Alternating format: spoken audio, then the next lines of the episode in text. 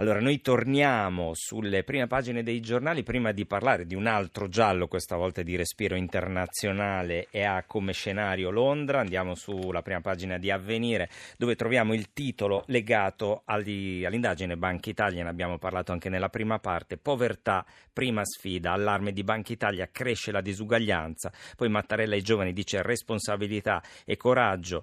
E ancora il fatto, la quota delle famiglie a rischio ha raggiunto i massimi dal 1900. 89, si parla di rischio povertà, si allargano le disparità tra le generazioni e tra il nord e il sud.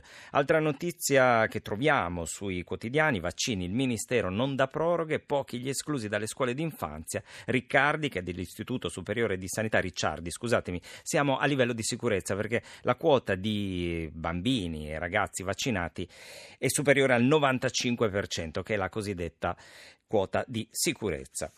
Il Mattino, Renzi, così ho protetto il PD, il Partito Democratico. Questo è il titolo d'apertura. L'ex segretario confida ai suoi, ho stoppato l'appoggio al Movimento 5 Stelle, Franceschini era pronto a tutto. Queste sarebbero state le parole di Renzi. Poi Martina, traghettatore, guida collegiale, ora stiamo all'opposizione. Al centro pagina del Mattino, notizia legata al maltempo, una fotonotizia veramente impressionante perché c'è un'insegna enorme che è stata abbattuta dal vento e qui si parla addirittura di tornado e ha schiacciato 3 automobili. 20 minuti di bufera, blackout in tutta la provincia, 6 feriti lievi, Caserta la tromba d'aria che ha ribaltato i camion. E anche qui abbiamo vaccini, le scuole della campagna nel caos, solo 2/3 degli istituti hanno aderito all'anagrafe elettronica dell'ASL. Poi ancora Ratzinger difende il Papa, ne abbiamo parlato proprio nella prima parte di questo secondo segmento, no ai pregiudizi, falso che Bergoglio non abbia una solida preparazione teologica. E ancora è morto Givenchy, re dell'eleganza, in Francia uno stilista di fama mondiale, e appunto la moda in lutto, addio a Givenchy, il re dell'eleganza. Ancora quotidiano nazionale, quindi il Resto del Carlino, giorno La Nazione, c'è una fotografia di Ratzinger che tiene le mani di Bergoglio, Santa Alleanza, questo è il titolo, i 5 anni di Francesco, Ratzinger difende Bergoglio, basta stolti pregiudizi. Anche qui abbiamo l'addio a Givenchy, l'uomo che vestì Audrey Hepburn. Titolo politico, Martina reggente, il PD all'opposizione, Renzi dice torno presto, ma spunta l'ipotesi del governo di unità nazionale. Poi eccolo qui il caso di cui parleremo tra pochissimo collegandoci con Londra, ex spia avvelenata, la May, quindi la prima ministra britannica, accusa Putin, ma Mosca risponde show da circo, crisi diplomatica, gli Stati Uniti stanno con Londra. E allora andiamo subito a Londra dove c'è Alessandro Logroscino. Buonasera Alessandro. Buonasera a te. Corrispondente ANSA proprio dalla capitale britannica, e inizio a leggere proprio un pezzo della sua agenzia dove racconta un po' gli sviluppi di questa spy story che ha assunto veramente connotati internazionali. Oggi è intervenuta la Casa Bianca, c'è stata anche una telefonata May-Macron, Mosca ha risposto alle accuse di Theresa May, quindi Alessandro proprio in uno dei suoi ultimi resoconti questa sera ha scritto tanto tuono che piove, diventa pubblica e deflagra di fronte al Parlamento britannico l'accusa contro Mosca per l'attacco chimico con un agente nervino che domenica 4 marzo ha lasciato fra la vita e la morte l'ex spia russa Sergei Skripal e sua figlia Julia, un atto spregevole e sconsiderato rispetto al quale Theresa May denuncia oggi come altamente probabile la responsabilità della Russia sulla base di elementi di indagine che avrebbero riconosciuto nella letale sostanza adoperata a Salisbury tracce di tossine del tipo di quelle sviluppate dai laboratori militari dell'ex Armata Rossa. Insomma, cosa ha detto Alessandro oggi la May che ha scosso così il mondo, non solo la Russia? Beh, insomma, diciamo in qualche modo era un annuncio un po' telefonato, nel senso che ovviamente da giorni qui si faceva riferimento a sospetti sempre più, come dire, spessi, sempre più diffusi su una responsabilità russa per questo episodio che è avvenuto poco più di una settimana fa. Tuttavia oggi dai sospetti si è passato alle accuse vere e proprie, accuse formalizzate in Parlamento, quindi nel modo più rumoroso possibile. La May ha detto sostanzialmente che le indagini sono ancora in corso, che non c'è e forse non ci sarà mai, oggettivamente è difficile immaginare che ci possa essere una sorta di pistola fumante, però che ci sono degli indizi a credere naturalmente alle ricostruzioni che la May ha fornito sulla base delle indagini dei servizi segreti e dell'antiterrorismo britannica, secondo i quali la Russia emergerebbe come più che sospetta, ma insomma sostanzialmente come imputata di questa vicenda, perché le tossine, le tracce delle tossine che sono state trovate addosso all'ex-spia Sergei Skripal, a sua figlia Julia e in alcuni luoghi. Ricordiamo dove sono stati contaminati, avvelenati? Sì, loro sono stati avvelenati in questa cittadina che si chiama Salisbury, che è una cittadina del sud dell'Inghilterra, storica, c'è una nota cattedrale, c'è anche una copia originale della Magna Carta, quindi del pilastro dello Stato di diritto britannico, cittadina quieta dove questa spia, questo transfuga, si era andato in qualche modo a sistemare, anche a ritirare, e dove tuttavia è stato raggiunto da qualcuno che lo ha avvelenato con queste tossine che appunto sono del tipo, ha detto a May, della stessa famiglia di un agente nervino che fu sviluppato qualche decennio fa nei laboratori sovietici. Quindi questo fa pensare che questa sostanza sia arrivata dalla Russia.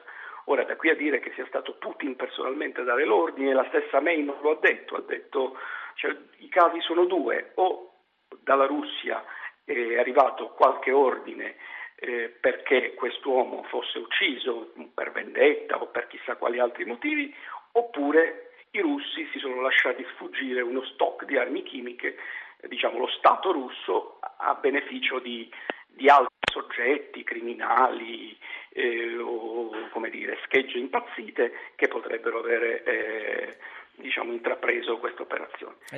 Londra diventa un po' ancora una volta che è propriamente un crocevia di queste spy story, perché già anni fa c'era stato l'avvelenamento col polonio di Letwinienko, se non sbaglio, sto andando veramente memoria, e quindi ancora una volta l'MI6, i servizi segreti della Gran Bretagna si fondono un po' con i casi, questi gialli di tipo internazionale, anche perché lo ricordiamo, Sergei Skripal era passato dai servizi segreti russi a quelli britannici, motivo per cui secondo Theresa May sarebbe stato eliminato, anzi non è morto, quindi hanno tentato di eliminarlo, queste sono le parole.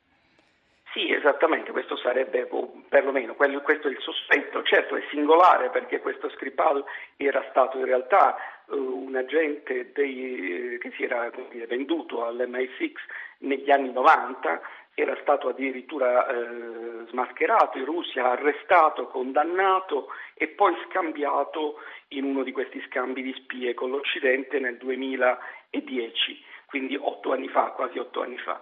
E quindi è singolare che poi a tanti anni di distanza si sia poi prodotta questa condizione, ammesso, ripeto, che sia vera, certo, vabbè, chiaro, della vendetta, però è possibile che qualcosa sia successo nel frattempo, magari ha violato qualche patto che era previsto che lui rispettasse per in qualche modo guadagnarsi la grazia che aveva ottenuto. Ti faccio un'ultima domanda. Theresa May ha detto un giorno per avere delle spiegazioni da Mosca e poi scatteranno delle possibili ritorsioni. Si sa già quali ritorsioni possono scattare nei confronti della Russia di Mosca da parte della Gran Bretagna? Si parla di varie ipotesi, naturalmente le più plausibili sono delle espulsioni di diplomatici e di spie, si parla di rafforzare ulteriormente sanzioni che sono già in piedi per altre vicende, l'Ucraina, la Crimea come è noto, si parla della possibilità di coordinare qualche risposta di tipo magari simbolico ma militare, non ovviamente almeno è auspicabile che non ci siano azioni belliche, ma nell'ambito dell'Alleanza Atlantica, della NATO. Si parla del possibile boicottaggio, bisogna vedere se soltanto di dignitari governativi e reali o anche della squadra di calcio dei mondiali di calcio di Russia 2018, e infine si parla anche di un ipotetico cyberattacco, che di fatto quasi una guerra elettronica dichiarata che la Gran Bretagna potrebbe tentare contro la Russia. Quest'ultima opzione, anche questa, appare estremamente pericolosa, perché ovviamente è difficile immaginare che la Russia di Putin, se subisce un cyberattacco, stia a guardare. Si parla di tante cose, scenari da film anche in questo caso, grazie ad Alessandro Logroscino che è il corrispondente ANSA da Londra. Grazie Alessandro, buonanotte e buon lavoro. Grazie a voi, buonanotte. Grazie. Velocemente torniamo sulle prime pagine dei quotidiani, prima di chiudere è arrivata la prima pagina per intero della Stampa, proprio si parla la fotonotizia dedicata alla crisi Russia-Gran Bretagna, alta tensione Londra-Mosca, May avete avvelenato la spia, la Premier dice gas nervino prodotto in Russia, chiarite, poi la replica di Mosca, show da circo. Questo proprio a centro pagina, quasi la seconda apertura della Stampa. Poi ovviamente c'è la politica, Di Maio piano per un governo senza politici, esecutivo istituzionale per la nuova legge elettorale, nasce il PD del dopo Renzi, riferimento alla direzione di ieri, Martina Reggente sigla la tregua, noi restiamo all'opposizione. Il Federico Geremicca nel suo editoriale intitolato La tenaglia che stringe democratici si domanda che cosa farà il PD di fronte al deserto di possibili maggioranze di governo e cosa farà Matteo Renzi, sono questi gli interrogativi che ieri hanno preceduto e accompagnato l'attesa direzione dei democratici. Noi abbiamo finito, l'1:29, quindi per questa sera tra poco in edicola finisce qui, grazie in regia Gianni Grimaldi, alla parte tecnica Tommaso Margiotte, redazione Antonio Bonanata, Carmelo Lazzaro, Giovanni Sperandeo, tra poco in edicola torna domani con Stefano Mensurati. Adesso c'è Stereonotte con Max De Tomassi, buon ascolto.